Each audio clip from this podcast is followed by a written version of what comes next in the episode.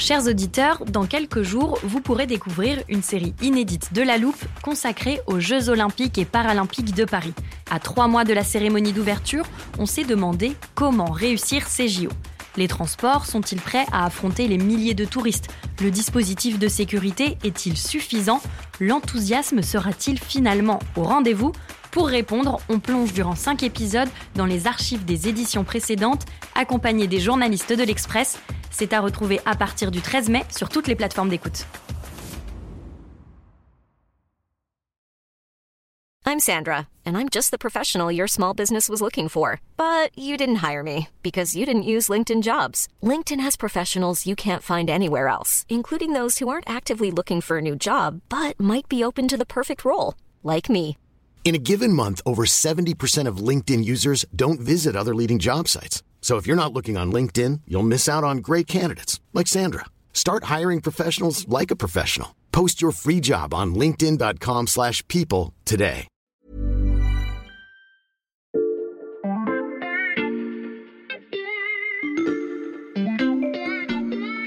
Bonjour, c'est Charlotte Baris. Bienvenue dans La Loupe, le podcast quotidien de l'Express. Allez, venez, on va écouter l'info de plus près. À la loupe, on aime beaucoup lever le voile sur certains des secrets les mieux gardés de la Ve République, qu'il s'agisse des rouages du pouvoir, du fonctionnement de la haute administration française ou de nos services de renseignement. Et justement, aujourd'hui, on s'intéresse à une institution particulièrement emblématique. Vous connaissez certainement son nom, surtout si vous avez vu la série Le Bureau des légendes. Je veux bien sûr parler de la DGSE, la Direction générale de la sécurité extérieure. Pour la plupart d'entre nous, son fonctionnement reste très mystérieux. On parle d'ailleurs très peu de ses succès opérationnels ou même des gens qui la dirigent. Mais ces derniers jours, vous avez peut-être lu ou entendu qu'un remaniement à la DGSE était en cours. Ça pourrait vous paraître anodin, un changement de plus à la tête d'une administration relativement opaque, mais en réalité, c'est bien plus que cela. Le départ de Bernard Rémier, son ancien directeur, c'est en fait la chute d'un des personnages les plus importants de l'État. Certains disent même qu'il faisait partie des cinq individus les plus puissants de l'appareil d'État français et il aura laissé une marque indéniable sur le renseignement extérieur de notre pays. Ce récit digne d'un roman d'espionnage, on s'est dit qu'il méritait bien un double épisode pour raconter l'ascension et la disgrâce d'un maître espion à la fois discret et flamboyant. Épisode 1, Bernard Rémier, l'ambassadeur devenu maître espion.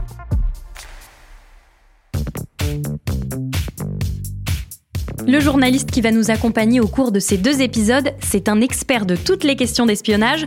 Dans la loupe, il est déjà venu nous parler du KGB, de la DGSE évidemment, et même des espions qui infiltraient certaines de nos prestigieuses grandes écoles. Ce journaliste, c'est Étienne Girard, le rédacteur en chef du service Société de l'Express. Bienvenue Étienne. Merci Charlotte et bonjour à tous.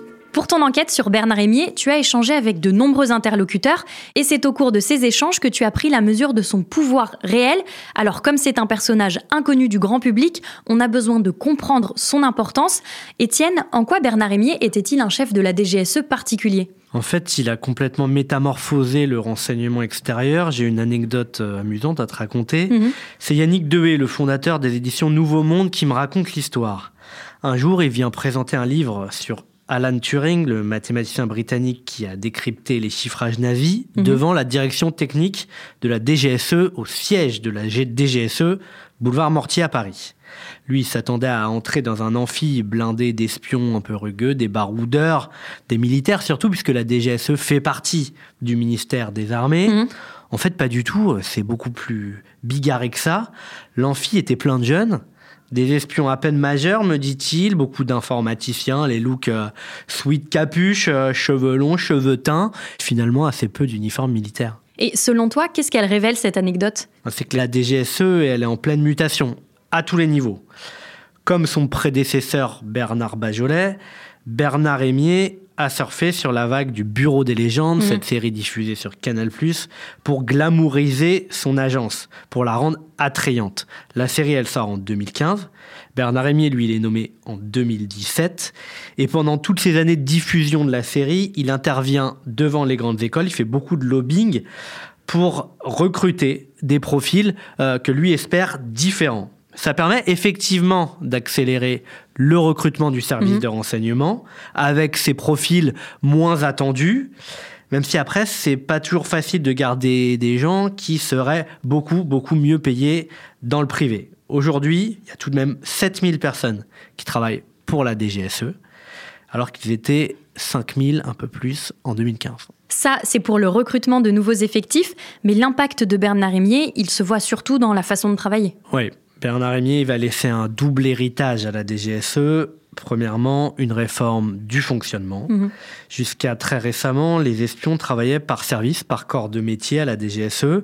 On avait tous les stratèges ensemble, les membres de la direction de la stratégie ensemble, tous les informaticiens ensemble, la direction technique, les espions de terrain ensemble, service action, service mission, et la coopération était parfois un peu poussive entre les services. Mm. Par exemple, un agent du service action, dépêché sur le terrain euh, pour une mission, il devait parfois demander au siège de la DGSE l'aide d'un informaticien, mais sans forcément que les deux espions n'interagissent directement entre eux. Et qu'est-ce qu'il va changer à tout ça, Bernard Rémier Alors, la grande réforme émier, c'est qu'aujourd'hui, les agents de la DGSE travaillent par centre de mission.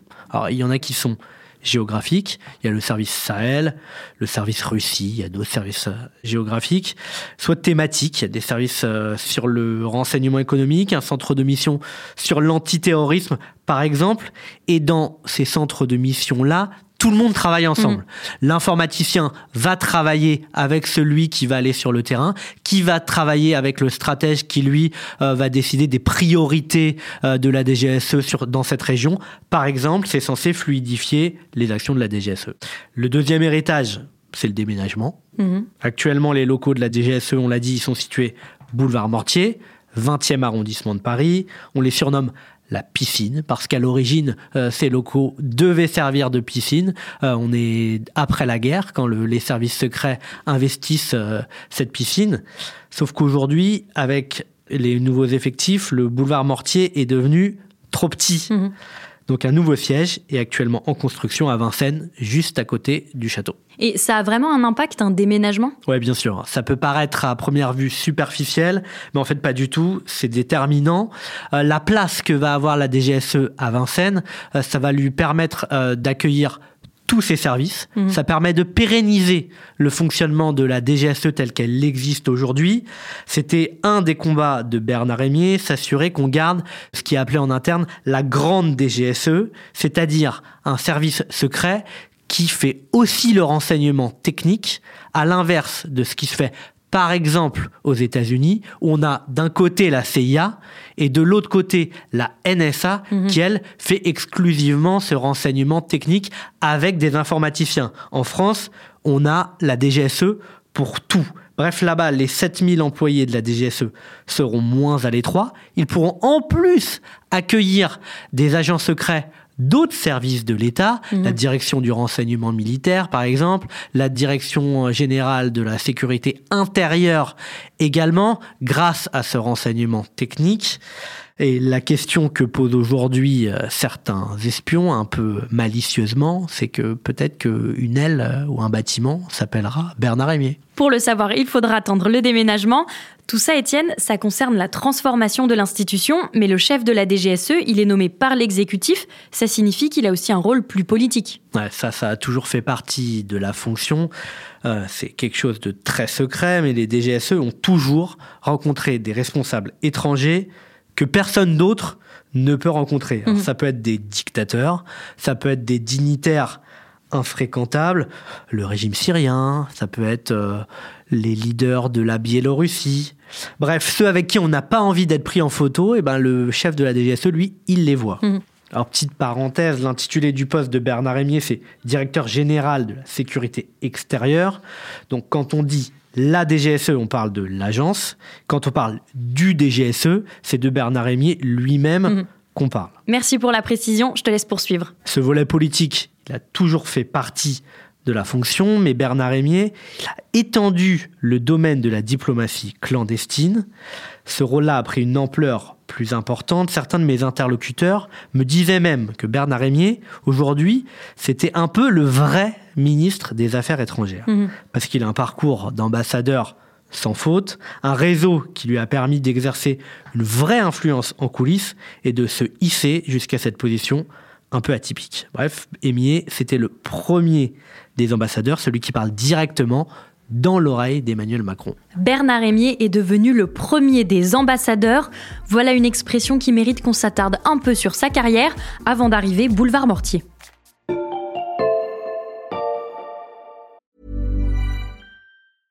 Hey, I'm Ryan Reynolds. At Mint Mobile, we like to do the opposite of what Big Wireless does. They charge you a lot, we charge you a little. So naturally, when they announced they'd be raising their prices due to inflation, we decided to deflate our prices due to not hating you. That's right. We're cutting the price of Mint Unlimited from $30 a month to just $15 a month. Give it a try at mintmobile.com slash switch. $45 upfront for three months plus taxes and fees. Promo for new customers for limited time. Unlimited more than 40 gigabytes per month. Slows. Full terms at mintmobile.com.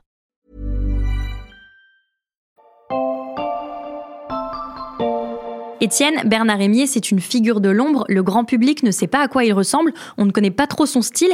Est-ce que tu peux nous le décrire? Il a 65 ans, un abord euh, assez austère, un aspect de dureté qui convient à sa fonction probablement, des cheveux blancs, des petites lunettes, des lèvres pincées.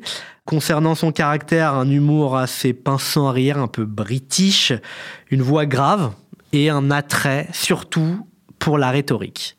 Bernard Rémier, c'est quelqu'un qui s'illumine quand il se met à parler, il parle bien, il fait des exposés toujours très précis, très complets, en peu de mots, en clair, il en impose.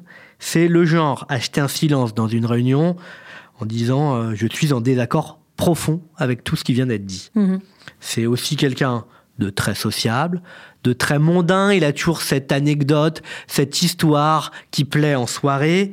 Certains de ses prédécesseurs s'étaient un peu retirés de la vie parisienne, mais lui, pas du tout. Tout le monde a continué à le voir dans les dîners en ville pendant les six ans et demi pendant lesquels il a été DGSE. Une vie mondaine parisienne qu'il connaît assez bien parce qu'il est justement originaire de Paris. Exactement. Il est originaire de la capitale. Il a grandi dans les beaux quartiers, le 7e arrondissement de Paris, l'arrondissement de la Tour Eiffel, des Invalides, du Bon Marché. Lui, il vient pas d'une famille de hauts fonctionnaires. Son père était chef d'entreprise d'une filiale de Pernod Ricard. Il a grandi dans une famille plutôt de droite. D'ailleurs, son frère était un activiste d'extrême droite, du GUD, surnommé Johnny le Boxer, parce qu'il se battait avec des antifascistes à la faculté d'Assas. Il est devenu avocat et il a même été un moment conseiller régional Front National proche de Jean-Marie Le Pen. Bernard Rémier, lui, il a des idées beaucoup plus modérées et surtout, c'est un bon élève. J'imagine en effet que pour en arriver là, il faut un parcours académique assez exemplaire. Bah, c'est simple, il a coché toutes les cases. Il a eu Sciences Po, il a eu l'ENA du premier coup, il l'intègre en 1981, l'année de l'élection de François Mitterrand. Il se fait élire délégué des élèves, donc parcours académique sans aucune faute. Ça va continuer dans sa carrière d'ambassadeur, puisqu'il va être nommé à de nombreux postes stratégiques. 1988, secrétaire d'ambassade à Washington, aux États-Unis. Puis, il se spécialise dans le monde arabe. Il est nommé en Jordanie, au Liban, en Turquie, en Algérie, des pays dans lesquels il y a de gros enjeux qui concernent la DGSE. Puis, il a été conseiller de Jacques Chirac quand celui-ci était président de la République. Et pourquoi c'est précisément Bernard Rémier qui est choisi pour prendre la tête du renseignement extérieur français? Bon, à ce type de poste, il n'y a pas de règle, il n'y a pas de candidat tout désigné. Quand il faut nommer un DGSE, plusieurs corps proposent leurs euh, meilleurs éléments. Il y a le corps diplomatique, il y a le corps préfectoral, les armées. On est en 2017, Bernard Bajolet quitte son poste. Bernard Rémier, il se retrouve assez naturellement sur la shortlist des quatre ou cinq noms. Parce que il est le meilleur représentant du Quai d'Orsay. Il coche énormément de cases de par son parcours d'ambassadeur, ces pays dans lesquels il a été nommé et qui causent de grands enjeux sécuritaires. Et ça aurait pu ne pas suffire. Ce qui va vraiment jouer en sa faveur, c'est qu'il s'entend bien, même très bien, avec Emmanuel Macron. Emmanuel Macron, qui on le rappelle, vient d'être élu président en 2017. Voilà, les deux hommes se connaissent depuis longtemps, en fait depuis 2012, quand Emmanuel Macron était encore secrétaire général adjoint de l'Élysée. On est sous François Hollande. Ils seront à Londres pour planifier un déplacement du président. Son interlocuteur, c'est l'ambassadeur en poste à ce moment-là, Bernard Bernard, Rémier. Les deux hommes, ils sont énarques tous les deux. Ils s'apprécient instantanément. Ils se tutoient immédiatement. Et c'est ça, c'est ce feeling qui va faire la différence.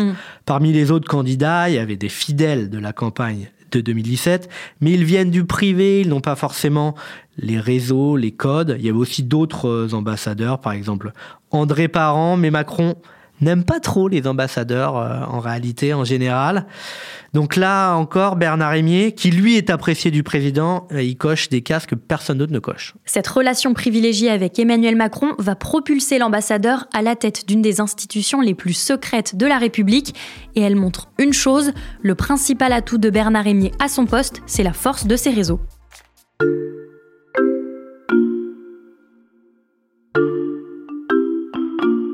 Bon roman d'espionnage a son lot de rencontres secrètes et de réunions entre puissants. Ça, Bernard Rémier y habitué. Je vais te raconter une petite anecdote. Je t'écoute. On est à Paris, rue du Faubourg Saint-Honoré, c'est la rue de l'Élysée.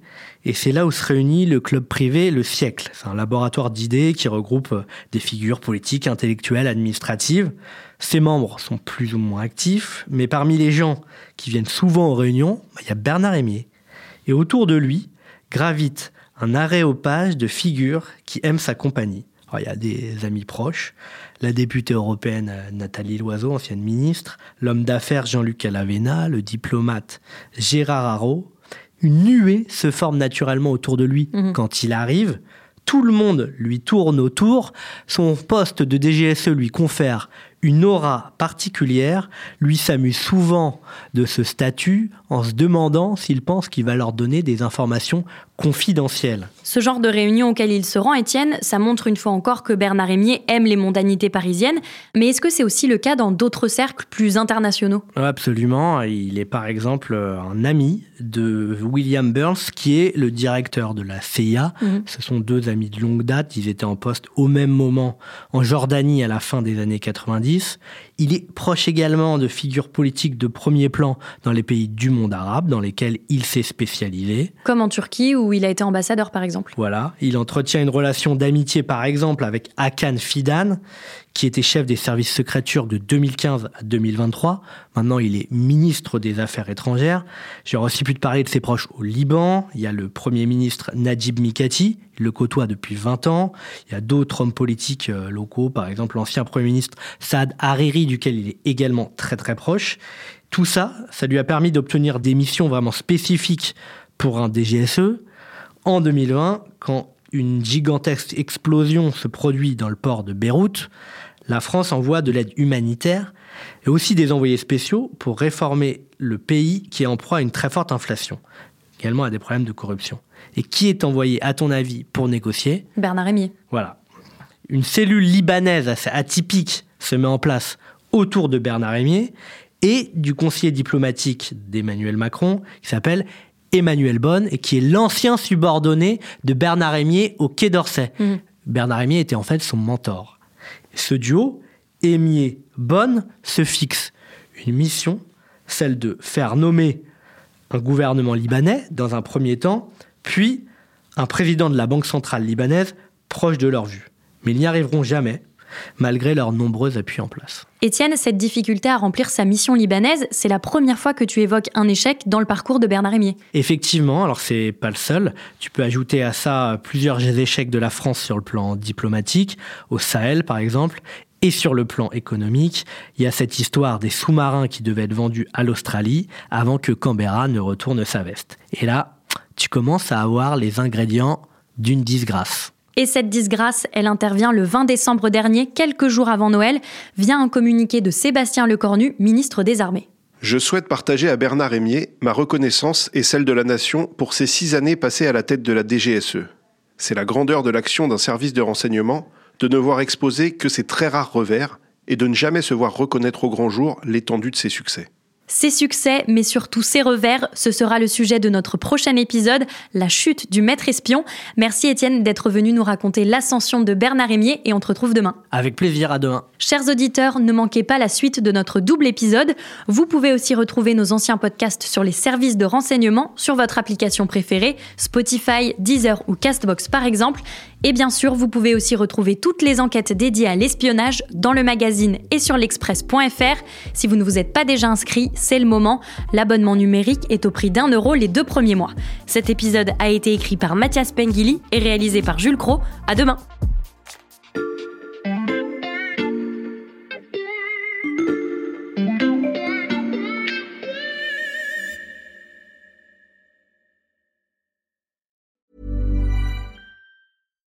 Support comes from ServiceNow, the AI platform for business transformation.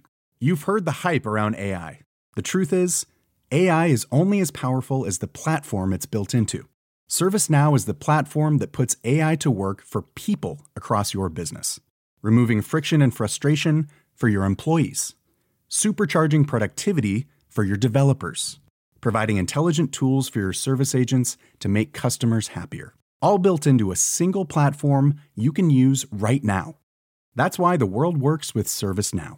Visit servicenow.com slash AI for people to learn more. When you make decisions for your company, you look for the no-brainers. If you have a lot of mailing to do, stamps.com is the ultimate no-brainer. Use the stamps.com mobile app to mail everything you need to keep your business running with up to 89% off USPS and UPS. Make the same no-brainer decision as over 1 million other businesses with stamps.com. Use code PROGRAM for a special offer. That's stamps.com, code PROGRAM.